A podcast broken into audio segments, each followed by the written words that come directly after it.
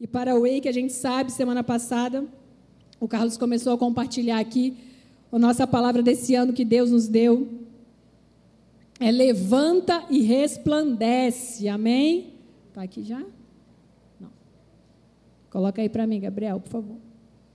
Levanta e resplandece. Abra sua Bíblia enquanto isso. Aí, foi. Lá em Isaías 60. A gente sabe que então Deus direcionou essa palavra e ela está totalmente ligada essa questão de vitória sobre as oposições. É o tempo da igreja se posicionar em quem ela é, sabendo realmente o que foi nos dado por direito através da obra de Jesus na cruz, e a gente se levantar e resplandecer essa glória que já está sobre as nossas vidas. É a própria presença de Jesus em mim e em você. Que o nosso coração esteja aberto nessa noite para receber a palavra do Senhor. Amém? Então vamos lá em Isaías 60. Isaías 61. Levanta, resplandece, porque chegou a sua luz e a glória do Senhor raia sobre você.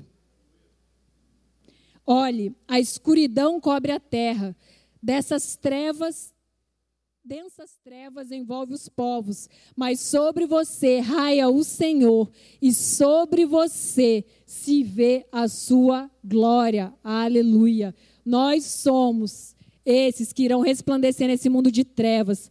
Todo mundo deve ter reparado já que os dias são maus, certo? Nós temos visto tantas coisas estranhas aí nesse mundo. Só a gente parar para ver um pouquinho aí de qualquer noticiário, qualquer coisa e a gente vê como tem acontecido coisas que, que mostram, né, que demonstram que estamos no tempo do fim. Não sabemos o dia nem a hora, não sabemos quando vai ser, quanto tempo vai levar, mas sabemos que há sinais que demonstram que nós somos essa geração do fim e temos que estar preparados para tudo isso. E a boa notícia disso tudo é que não estamos sozinhos, temos o Espírito Santo, conosco, em nós, todos os dias. E aqueles que estão atentos, que estão buscando essa intimidade, esse relacionamento vivo, não serão enganados. A palavra diz né, que muitos falarão: ah, ele está aqui, ele está lá. Mas não, aqueles que estão sensíveis à voz do Espírito Santo saberão reconhecer o tempo e o modo de todas as coisas. Diga: esse é o meu caso. Amém? Amém. Aleluia. E a gente tem sido capacitado para isso durante todos esses anos. E algo que é muito interessante que talvez você esteja aqui nessa noite, você não tem tantos anos assim que entregou a sua vida para Jesus, que você caminha com ele, temos aqui diversas, né, histórias, porque Deus faz uma história linda para cada um de nós, mas no reino de Deus não tem nada a ver com o tempo que você está, né? A gente não é promovido de, na, no sentido de fases né, com Deus, pelo tempo que a gente está na igreja, pelo tempo que a gente ouve. Na verdade, esse, essa passar de nível com Deus tem a ver com o quanto nós queremos mais, porque Ele já deixou tudo disponível para a gente. Na cruz do Calvário, Jesus fez uma obra, uma obra redentora, única e suficiente. Nós vamos falar um pouco disso também. E ela é suficiente para que eu e você, aqueles que têm fome e sede, querem mais, Deus não está segurando nada. Está disponível para esse tempo. O que ele precisa, como eu já falei aqui na oração, são de mãos limpas e coração puro e que ele encontre em mim e em você. E você pode estar aqui nessa noite também, poxa, mas eu nem estou tão assim, estou mais ou menos, mas não, ainda é tempo, sempre é tempo.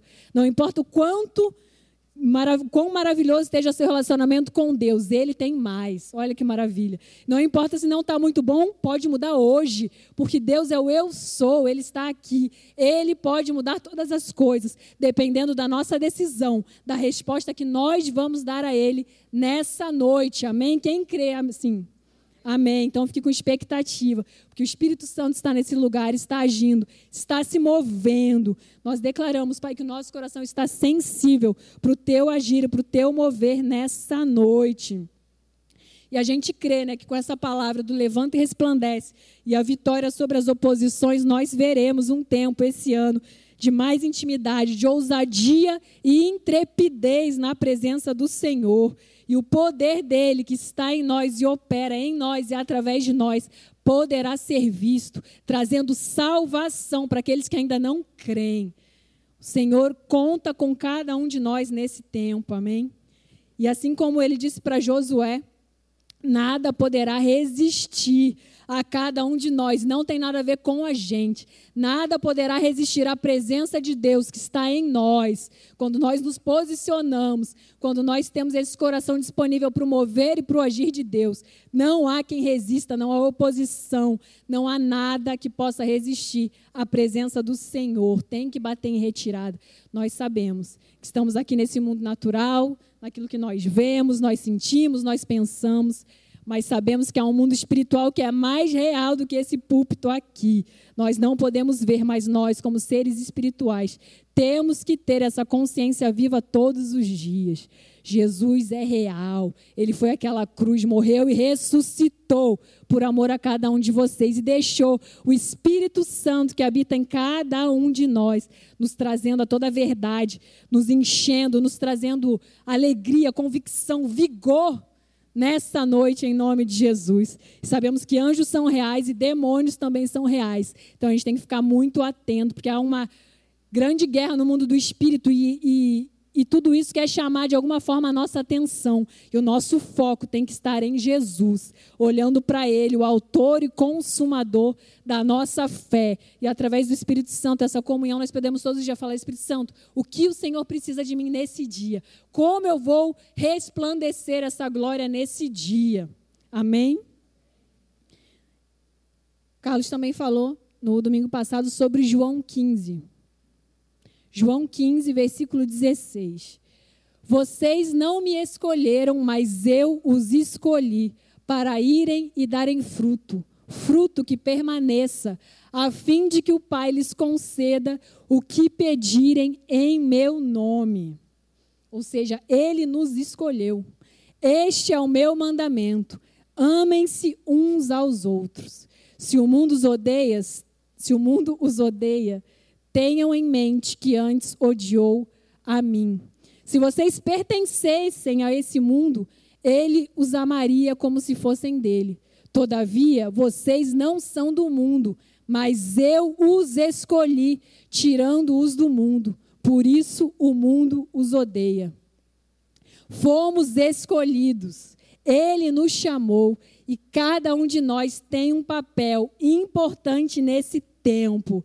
Se você está aqui nessa noite, você fez essa pergunta hoje para Deus, falou: Deus, parece que nada está acontecendo, tem alguma coisa estranha com a minha vida. A resposta está aqui. Você é escolhido. Você é escolhida. Ele te chamou. Assim como nós cantamos, Ele nos chamou pelo nome. Se estamos aqui, não é porque alguém nos convidou ou porque ah, eu tive vontade. Não, o Espírito Santo nos conduz a toda a verdade. E Ele nos trouxe até a Jesus Cristo, o único e vivo caminho, o caminho que nos traz tudo aquilo que precisamos para continuar nessa jornada até o fim. Então, que a gente tenha essa consciência, o Espírito Santo possa revelar isso ao seu coração. Você foi escolhido, Deus te chamou e há um propósito muito bem estabelecido para que eu e para que você cumpra nesse tempo. Amém?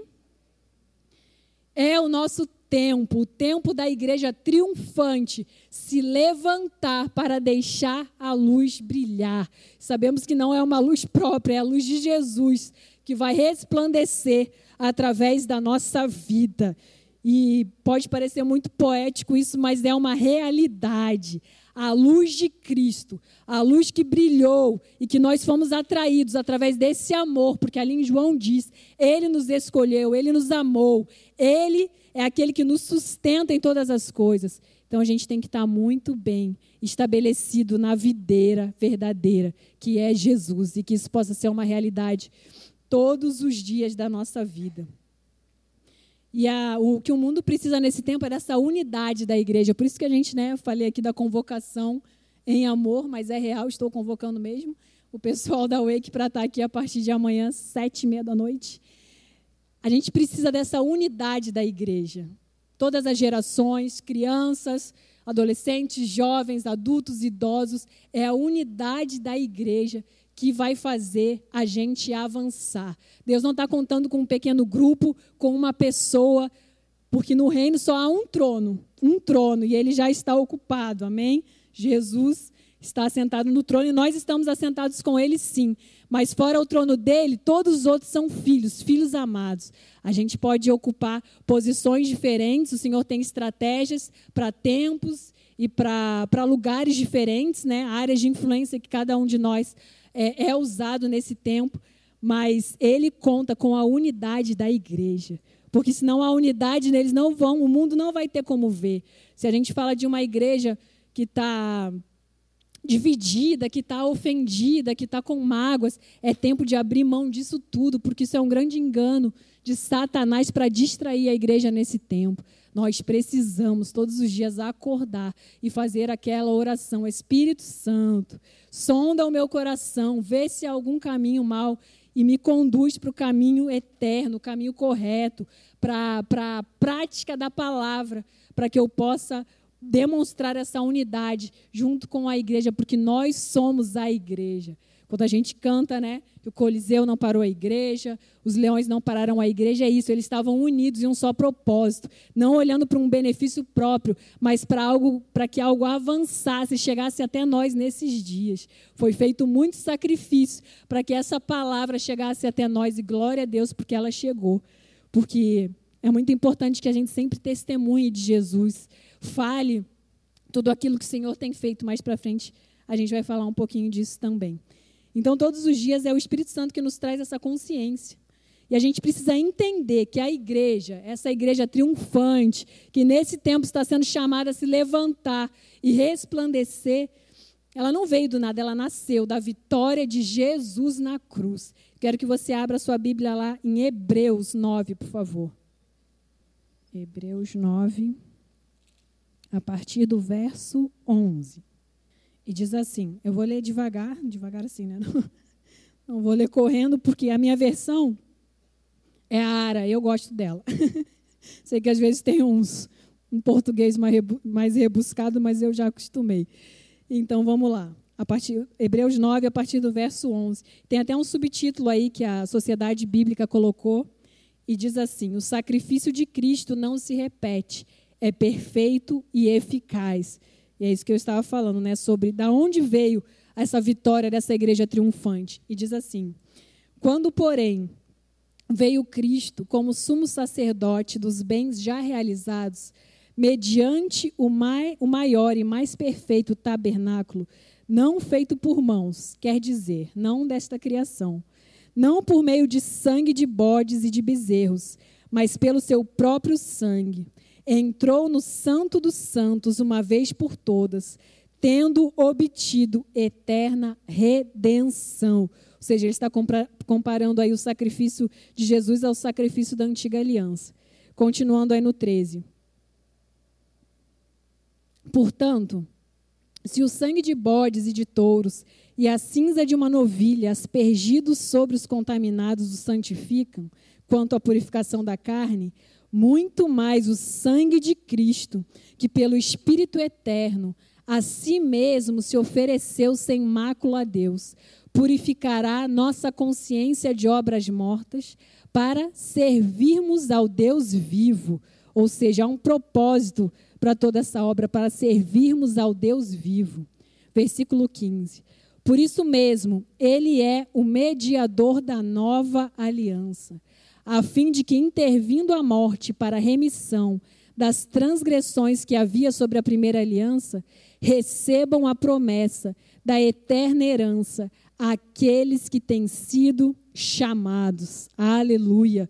Ou seja, está falando exatamente isso. Foi um único e suficiente sacrifício.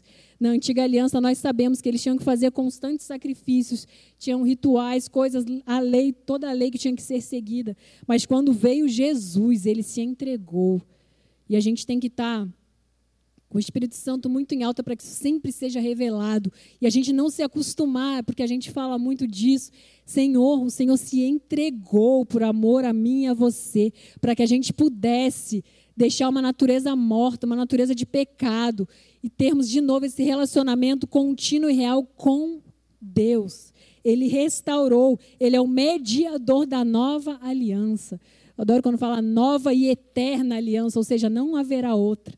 Essa é a única e definitiva, a aliança que Jesus fez e da qual eu e você somos aliançados, porque nós cremos. E glória a Deus, nós temos que agradecer todo dia pelo dia que essa palavra chegou até nós e nós cremos, porque sabemos que foi o próprio Espírito Santo que convenceu os nossos corações, porque assim diz a palavra, que é Ele quem convence da justiça, do pecado e do juízo. Amém? Glória a Deus, por isso nós cremos, nós somos essa igreja triunfante, porque uma obra foi feita e nós somos, nós nascemos, a igreja nasceu da vitória da obra de Jesus Cristo na cruz do Calvário e da sua ressurreição. Amém? E a gente está com muita expectativa é, nesse tempo para um grande derramar mesmo, abundante da manifestação do poder de Deus. Eu creio de todo o meu coração, e o Carlos, nós temos orado por isso, nós temos intensificado tudo aquilo que Deus tem colocado no nosso coração em oração, porque nós cremos que chegou esse tempo. E a gente faz parte disso. E que alegria! A gente podia ter nascido, né, como o pastor Hélio fala, em qualquer outra época, mas Deus escolheu a gente para esse tempo. Esse é o tempo que nós veremos coisas extraordinárias da parte de Deus, porque é o tempo da grande, uma grande colheita de almas. E eu e você somos chamados a participar disso. É um grande privilégio e que tudo aquilo que possa estar distraindo nesse tempo, nós sabemos que há muita distração, muita contaminação precisa ser eliminada do nosso meio. E não vai ser uma pessoa falando. Hoje de manhã até o pastor Hélio falou sobre isso, né? A gente tem que entender que não é a gente que convence ninguém, mas a gente incentiva cada um a ter um relacionamento único, real com o Espírito Santo, porque é ele quem dirige a todas as coisas. Tenha sido assim na nossa vida e também é com cada um de nós. É o Espírito Santo que vai falar: ó, isso cabe, isso não cabe mais. Isso você, ok, dá para. Tá aí, tá fazendo isso ok, mas vai chegar uma hora que não, cessou. E você tem que estar muito atento à direção do Espírito Santo nos pequenos detalhes, nas pequenas distrações, porque o inferno é sutil. Ele não entra escancarando, não, ele vai ali aos poucos. E a gente tem que estar muito atento, porque levanta e resplandece é um imperativo, certo? Está falando, ó, se vocês quiserem, ah, dá uma levantada aí, resplandece, quando der, quando não der, tudo bem, não é. Levanta e resplandece. E nós queremos ser esses obedientes à palavra de Deus, amém? Amém. Sempre é uma decisão, sempre é uma escolha. Tudo que nós fazemos tem a nossa parte, tem a nossa a nossa energia ali depositada naquilo, né? Algo que a gente tem que fazer intencionalmente. E a gente precisa estar com isso muito alicerçado no nosso coração. A gente, para avançar, né, como eu falei, essa unidade da igreja, a gente precisa estar tá com o nosso coração alinhado ao coração do Pai. E isso vem através de oração, de comunhão viva e real, através da oração, da leitura da palavra, da oração em línguas. E isso sai ano, entra ano e sai e a gente continua falando porque não mudou. Continua, porque é assim o modo que Deus determinou que fosse e vai continuar sendo assim para todo sempre. Essa comunhão, para ser viva e real, depende da nossa parte, da gente levantar, mas ter essa atitude de, de, né, de se posicionar e poder ter essa, essa, esse relacionamento vivo e real. E quando a gente tiver, cada um aqui tiver alinhado com a vontade do Pai, nós estaremos alinhados também como igreja, que todos vão estar buscando a mesma coisa, o avanço do reino nesse tempo, amém? Vidas e mais vidas. A gente está aqui nessa noite e que a gente nunca se acostume, porque tem gente aí nesse mundo perdidão. E se hoje, por acaso, morrer, a gente sabe o que acontece mas nós cremos que a nossa vida será usada para impactar, para resplandecer Jesus para tantas vidas que ainda não conhecem. E nós temos orado por tantas pessoas, cada um aqui, se eu perguntar, sei que tem pessoas que oram há muito tempo, que aparentemente nada está acontecendo. Mas no mundo do Espírito há um movimento quando nós oramos, quando nós intercedemos e quando nós podemos declarar, nossa declaração, assim como Deus disse: haja luz. Se o mesmo Espírito que ressuscitou a Jesus dentre os mortos está em nós, as nossas, as nossas palavras também têm poder. E que a gente vigie também nisso. Amém?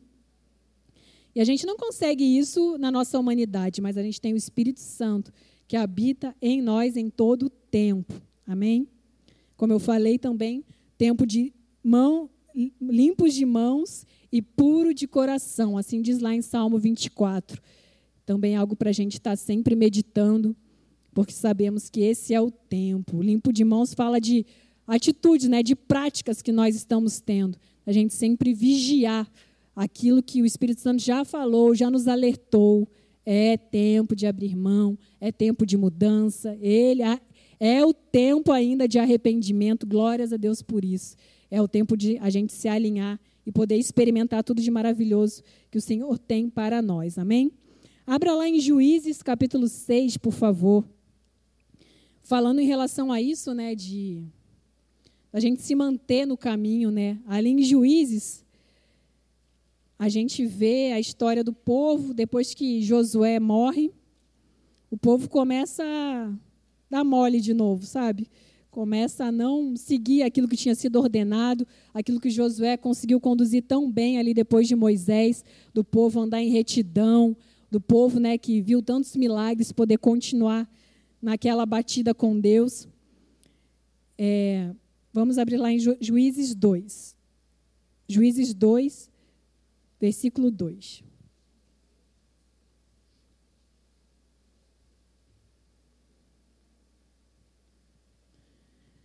E nesse versículo 2 é Deus está dando ali uma repreensão no povo de Israel. E ele diz assim: Vós, porém, não fareis. Não, vou, vou ler a partir do. Desculpa, 2.1, porque tem um pedacinho ali que eu quero citar também. Juízes 2.1. Subiu o anjo do Senhor de Gilgai a Boquim e disse: Do Egito vos fiz subir e, e vos trouxe a terra que, sob juramento, havia prometido a vossos pais. Eu disse: Nunca invalidarei a minha aliança convosco. Para você ver como Deus leva a sério essa questão de aliança. Graças a Deus que nós fazemos parte da nova e eterna aliança. Amém? E no versículo 2. Vós, porém, a advertência que Deus dá. Vós, porém, não fareis aliança com os moradores desta terra. Antes, derribarei os seus altares. Contudo, não obedecestes a minha voz. Que é isso que fizeste? Ou seja, Deus já tinha dado toda ali um, um, proceder, um modo, eles tinham a lei, eles sabiam exatamente o que eles não podiam fazer. Mas o que, que aconteceu? Fizeram. E tudo, tudo que a gente faz tem consequências, certo? Ali no verso 7 diz assim: Serviu o povo ao Senhor todos os dias de Josué e todos os dias dos anciãos que ainda sobreviveram por muito tempo depois de Josué e que viram todas as grandes obras feitas pelo Senhor a Israel. E aí faleceu Josué, eles o enterraram, e no capítulo 10, no versículo 10 disse: Foi também congregada a seus pais toda aquela geração. E a outra geração após eles se levantou. E outra geração após eles se levantou que não conhecia o Senhor, nem tampouco as obras que fizera a Israel. Um parênteses aí nesse versículo. Olha a importância da gente continuamente estar falando sobre aquilo que Deus fez e faz na nossa vida. Como é que pode a geração seguinte, ali duas gerações depois de Josué, o pessoal não sabia mais o que o Senhor tinha feito? O que, que deve ter acontecido? O pessoal parou de falar, se acostumou com aquilo, ah, é sempre assim Deus, aí foi, ele abriu o mar, tal, e de repente param de falar aquilo, aquilo não é mais importante, aquilo vira comum. O que Deus faz na nossa vida não pode se tornar comum nunca. O nosso novo nascimento, a nossa salvação, nunca pode ser algo com que a gente se acostume, porque não é natural, não é desse mundo, é algo sobrenatural. E a gente tem que estar atento a isso, sempre com o Espírito Santo trazendo isso. Falar, Senhor, obrigada pela tua obra, obrigada pela minha salvação, obrigada porque eu estava indo para o império das trevas, mas o Senhor me resgatou. Porque aconteceu que eles não conheciam. Ou seja, se eles não conheciam, eles começaram a fazer o quê? Tudo errado. Então, essa é a importância, né? De, da gente sempre estar falando, contando, não assim, ah, eu vou aí, vi uma pessoa falar, oh, Deus é tão bom, Ele me salvou. Não é isso, mas a gente está tão cheios do Espírito para seguir essa inspiração dele, daquilo que a gente deve falar com as pessoas, daquilo que a gente deve testemunhar, amém?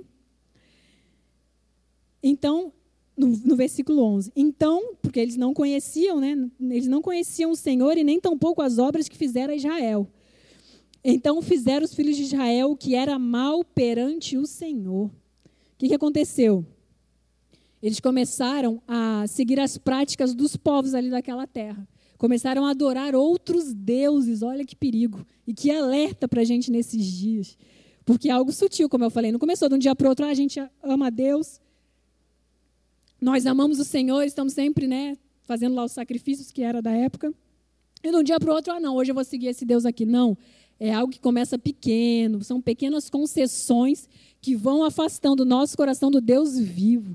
E nós cremos que isso não vai acontecer com nenhum de nós, amém? Porque nós somos aqueles que não retrocedem e que irão até o fim, até que Jesus apareça nessas nuvens ou até que ele nos leve antes. Eu quero ser arrebatado, obrigada. Fica registrado aí, anjo. É, então o povo começou a fazer mal, é, fazer o que era mal perante o Senhor. E aí eles colhiam consequências horríveis, os povos oprimiam eles, eles ficavam muito mal, e aí eles lembravam, ah, é, tem um Deus, né? Vamos aqui se arrepender. E aí no versículo 16, por causa disso, né, suscitou o Senhor juízes que os livraram da mão dos que os pilharam. Contudo, não obedeceram aos seus juízes, antes se prostituíram após outros deuses e os adoraram. Ou seja, aí já não era mais uma falta de conhecimento, porque quando eles clamavam a Deus, eles sabiam que tinha um Deus, mas eles continuavam insistindo em fazer aquilo que era errado perante o Senhor. Quando o Senhor, no versículo 18, lhe suscitava juízes, o Senhor era como juiz e os livrava da mão dos seus inimigos, todos os dias daquele juiz, porquanto o Senhor se compadecia dele, ante os seus gemidos por causa dos que os apertavam e oprimiam. Sucedia, porém, que falecendo o juiz, reincindiam e se tornavam piores do que os seus pais, seguindo após outros deuses, servindo-os e os adorando. Nada deixavam das suas obras, nem da obstinação dos seus caminhos. Ou seja, era um povo de coração duro, que não reconhecia a soberania do Senhor. E a gente sabe que tudo que está registrado no Antigo Testamento serve para apontar para Jesus, que é o nosso Senhor e nosso Salvador, e também para trazer alertas de situações. Então, juiz após juiz que era levantado, o juiz ia lá resolver a situação, e tem histórias maravilhosas aqui do capítulo 3 até o 6, que é onde eu quero comentar, que é sobre Gideão. E aí Deus usava poderosamente, eles eram revestidos do Espírito Santo, o Espírito Santo vinha sobre eles e eles faziam o que tinha que fazer. Passava 20, 30, 40 anos, daqui a pouco estava tudo uma bagunça de novo. E aí chegou um tempo que Jesus, Jesus, Jesus não, Jesus não tinha vindo, é, que Deus chamou um homem chamado Gideão. Então abra lá em Juízes 6, por favor. Juízes 6, a partir do verso 11.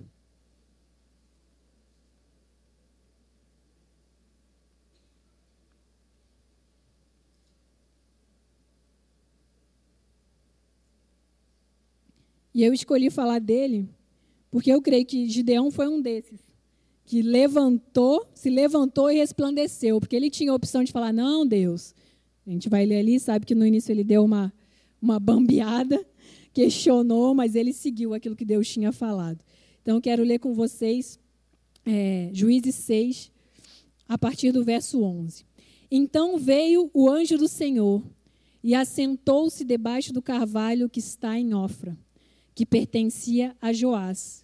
E Gideão, seu filho, estava malhando trigo no lagar para o pôr a salvo dos midianitas. Nessa época, quem, o povo inimigo eram os midianitas, eles já estavam sendo oprimidos aí por esse povo há sete anos, diz ali no, no capítulo 6, tá?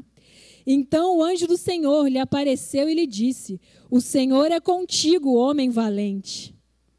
Que nessa noite você ouça essa voz de Deus falando: O Senhor é contigo, Homem valente, o Senhor é contigo, mulher valente. Amém? Respondeu-lhe Gideão: Ai, Senhor meu, se o Senhor é conosco, por que nos sobreveio tudo isso?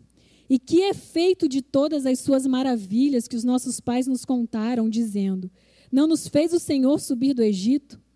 Porém, agora o Senhor nos desamparou e nos entregou nas mãos dos midianitas. Ou seja, na visão deles, a culpa ainda era de Deus. Tipo, ah, Deus fez isso e agora a gente está passando por isso. Não, foram escolhas erradas do próprio povo. Então se virou o Senhor para ele e disse: Vai nessa tua força e livra Israel da mão dos midianitas. Porventura não te enviei eu? Aleluia. E ele lhe disse: Ai, Senhor meu, com que livrarei Israel? Eis que a minha família é mais pobre em Manassés, e eu o menor na casa de meu pai. Tornou-se-lhe o Senhor: Já que estou contigo, ferirás os midianitas como se fossem um só homem. E ele respondeu: Se agora achei mercê diante dos teus olhos, dá-me um sinal de que és tu, Senhor, que me falas. Vamos dar uma pausa aí. Então estava lá Gideão, fazendo ali, escondendo o trigo para os midianitas não virem, porque eles estavam em constante guerra. Toda vez que eles plantavam, tinha alguma, alguma coisa, eles vinham e roubavam tudo deles, eles ficavam no prejuízo. E Deus chega e fala, o anjo do Senhor, né? Dizer, o anjo do Senhor lhe apareceu e disse: O Senhor é contigo, homem valente. E a primeira lição que eu quero tirar aí dessa, dessa história de Gideão é: o que vale é o que Deus diz a nosso respeito. Se ele disse, o Senhor, que ele é com a gente, chama a gente de valente, é porque nós somos esses valentes. Gideão tinha uma visão totalmente contrária ali da sua, da sua, na, da sua identidade, né?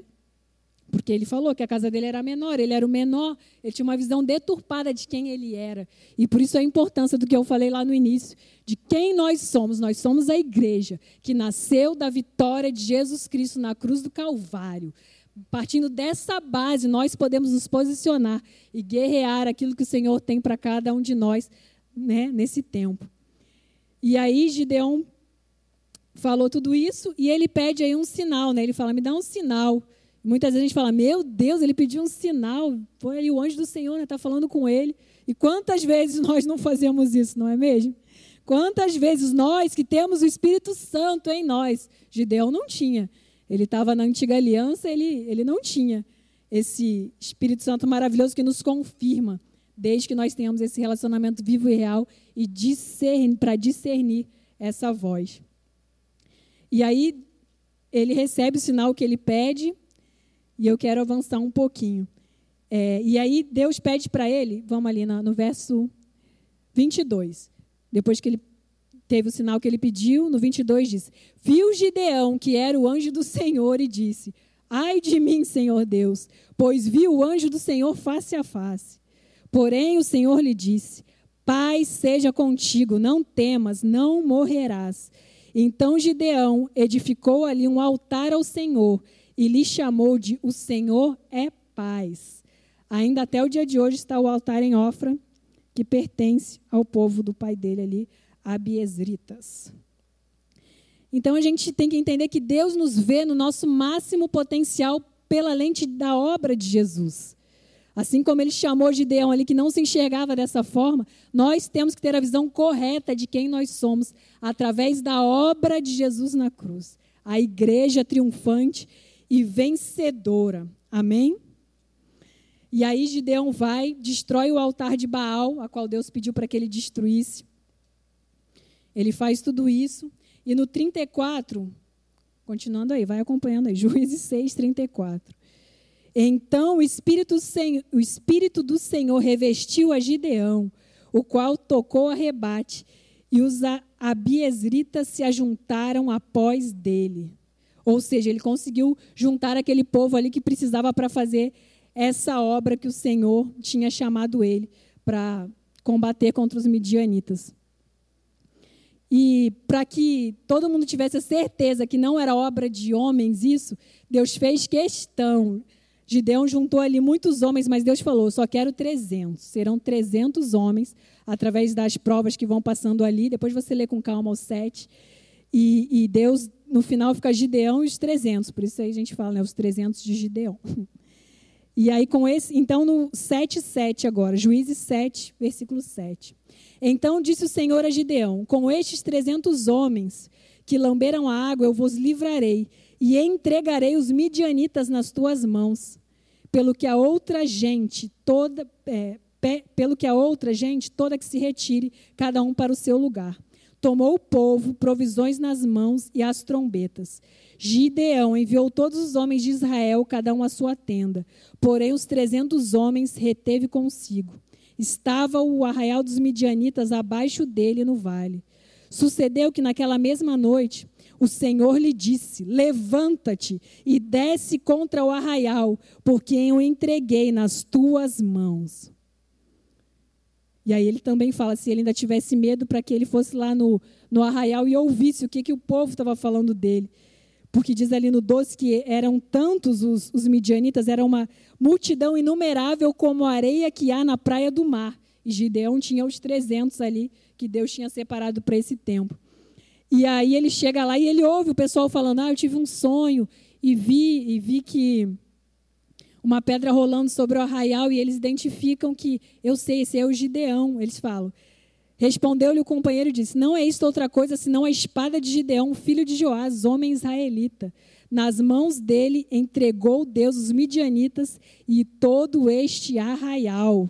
Ou seja, até o inimigo, Deus já tinha dado uma revelação para o inimigo, para Gideão ter a certeza. Porque Deus sabe lidar com cada um de acordo com as suas limitações, certo? Mas, de qualquer forma, Gideão, apesar de ter questionado ali no início e pedindo provas, ele obedeceu a tudo.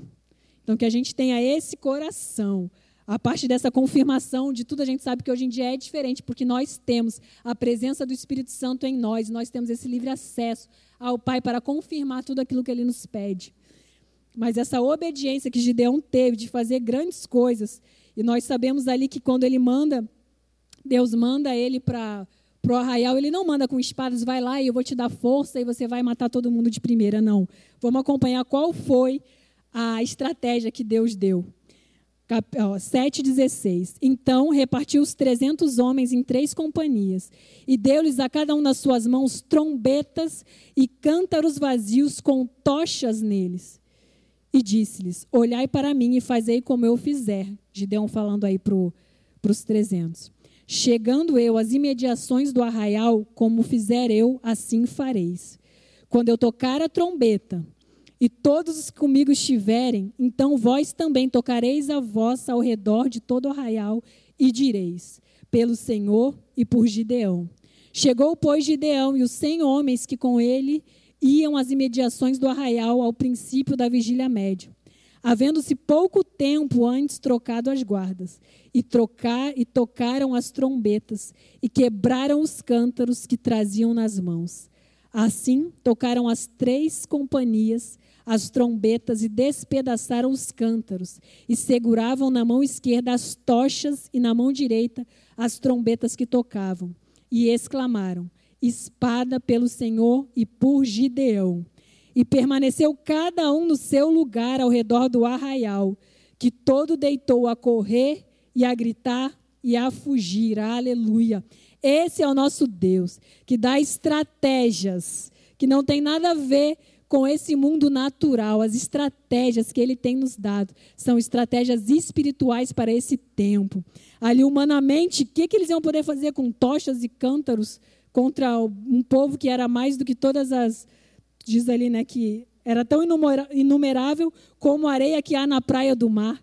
Mas Deus queria provar que Ele é o Deus que chama ele é o Deus que capacita e Ele é o Deus que, se nós obedecermos a Sua ordem de levanta-te e resplandece, Ele é o Deus que nos dará estratégias para confundir esse mundo. Não tem nada a ver com a força do braço. Por isso que Deus não queria que eles fossem em grande número, porque Ele queria que ficasse registrado que contra os midianitas foi o próprio Deus que lutou contra eles, através de um homem que se levantou e resolveu obedecer a Deus, mesmo olhando para suas incapacidades, para aquilo, para aqueles rótulos que ele tinha através de tantas coisas que deviam falar, porque realmente para ele era realidade aquilo.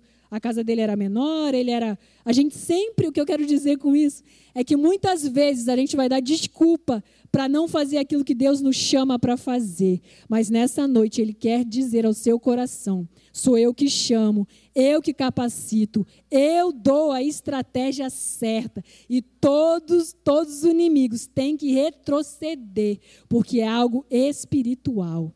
Não tem a ver com a força do nosso braço, com aquilo que a gente acha ou que a gente pensa Mas para isso, assim como eu li, nós temos que estar firmados na nossa identidade de igreja triunfante que foi conquistada por Jesus na cruz. E nós veremos nesse ano a confusão dos inimigos. É maravilhoso ler ali no 21. E todo o arraial deitou a correr, a gritar e a fugir. E é isso que vai acontecer com toda oposição que tem permanecido nas nossas vidas.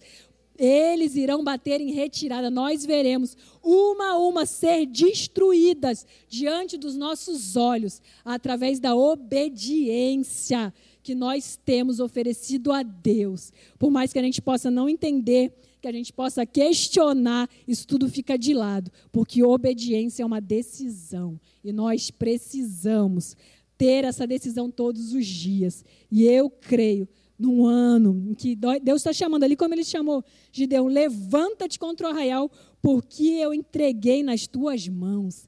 O Senhor já fez uma obra. Na cruz do Calvário, tudo foi consumado. E a gente precisa definitivamente, como igreja, ter essa consciência viva e real, queimando no nosso coração todos os dias, porque quando aparece alguma situação, alguma oposição, a gente sabe que a nossa luta não é contra carne nem sangue, é contra o mundo espiritual, as regiões celestiais estão em guerra e nós precisamos abrir a nossa boca para declarar, para profetizar e para dar ordens no mundo espiritual. A autoridade Jesus já nos delegou, ele colocou na mão da igreja. Muitas vezes a gente ora pedindo, Deus, por favor, faz isso, faz, a, faz, ai, faz esse essa situação mudar e Deus está lá, está tá lá não, que Ele está aqui, né? Está falando, ei, eu vos dei autoridade para pisar serpentes e escorpiões e toda obra do mal e nada, absolutamente nada, vos causará dano. Então é o tempo da gente se levantar nessa consciência, com alegria, sabendo, uou, esse é o tempo, Deus me chamou, Ele me capacitou, por mais eu posso pensar o que for de mim, mas o que vale é o que ele diz. Eu sou contigo, mulher valente, eu sou contigo, homem valente, que os valentes digam amém.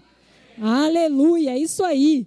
A gente precisa aprender com tudo que está escrito nesse livro. Tem muitas, muitas, muitas coisas que a gente podia falar ainda de Gideão, mas eu vou parar por aqui nessa noite. Louvor pode subir, por favor.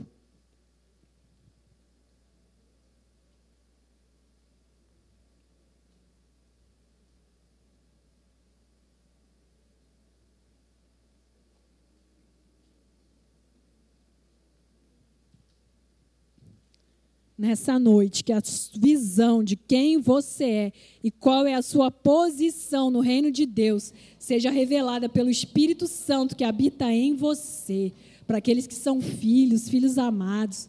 O Espírito Santo é o mais interessado em que a gente identifique o nosso propósito, identifique qual é o próximo passo que nós temos que dar. E sabemos que a prática da palavra tudo que está descrito nesse livro como prática é algo que precisa ser urgentemente ajustado nas nossas vidas. Para terminar, abra lá, por favor, em 1 João 5. 1 João 5. Todo aquele que crê que Jesus é o Cristo é nascido de Deus, e é o meu e o seu caso, amém? E todo aquele que ama o que o gerou também ama ao que dele é nascido. Nisto conhecemos que amamos os filhos de Deus, quando amamos a Deus e praticamos os seus mandamentos. Porque este é o amor de Deus, que guardemos os seus mandamentos. Ora, seus mandamentos não são penosos, porque todo que é nascido de Deus vence o mundo, e essa é a vitória que vence o mundo, a nossa fé. Quem é o que vence o mundo, senão aquele que crê ser Jesus, o Filho de Deus? Aleluia. Obrigada, Pai. Fique de pé, vamos orar nessa noite.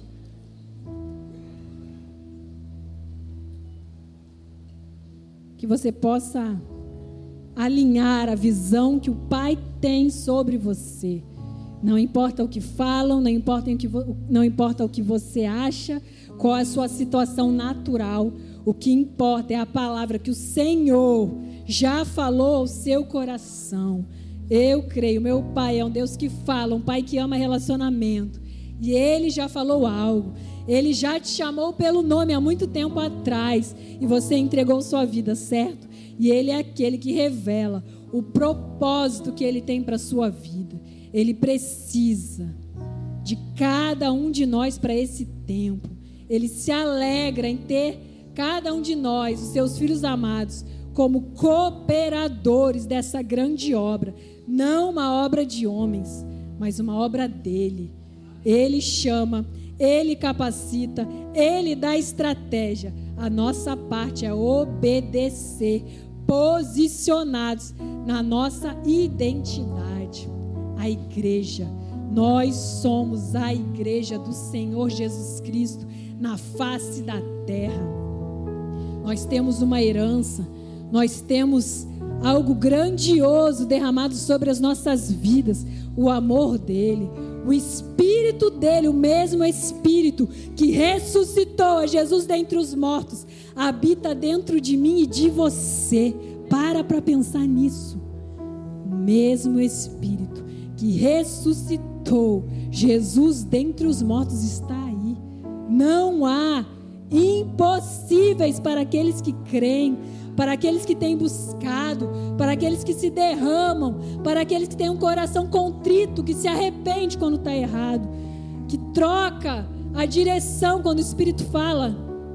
E nós somos esse, Pai, encontra em nós nessa noite.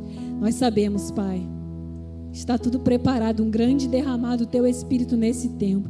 E nós queremos, Pai, nos colocar à disposição, nos candidatar a ser esses que vão fluir a tua glória, o teu poder, Pai, com o único objetivo de que mais e mais vidas sejam alcançadas, Pai. Porque nós, Pai, somos aqueles que já estamos, Pai, no caminho. O caminho, a verdade e a vida, Jesus Cristo. Mas sabemos que há muitas pessoas perdidas, Pai. E nós queremos, Pai, que elas vejam em nós a tua glória. Nessa hora nós nos levantamos nós nos colocamos nessa posição espiritual de nos levantarmos e resplandecermos a tua glória.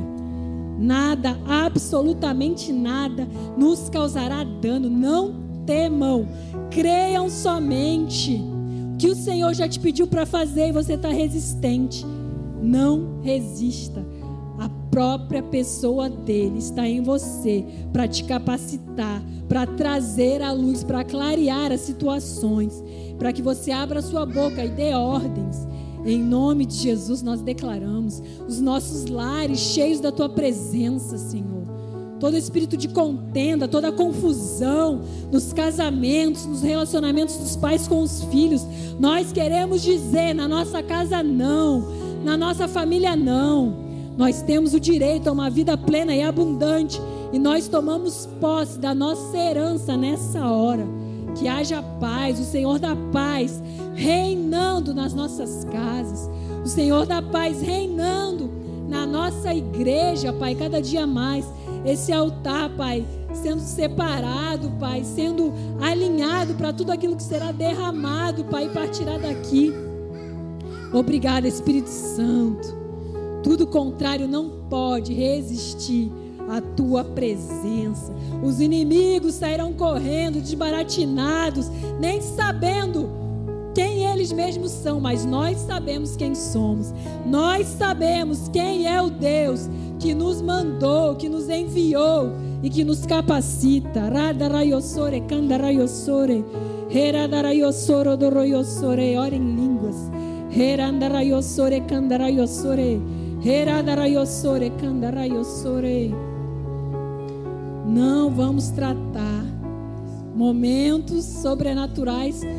com momentos naturais.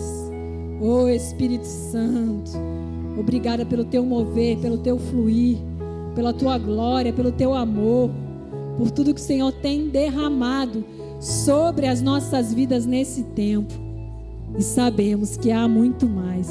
Queremos experimentar e desfrutar dessa plenitude Pai, que há, essa herança plena que há para aqueles que creem na obra de Jesus na cruz. O único sacrifício perfeito. Obrigada, Jesus. Nós te amamos e engrandecemos o teu santo nome. Aleluia.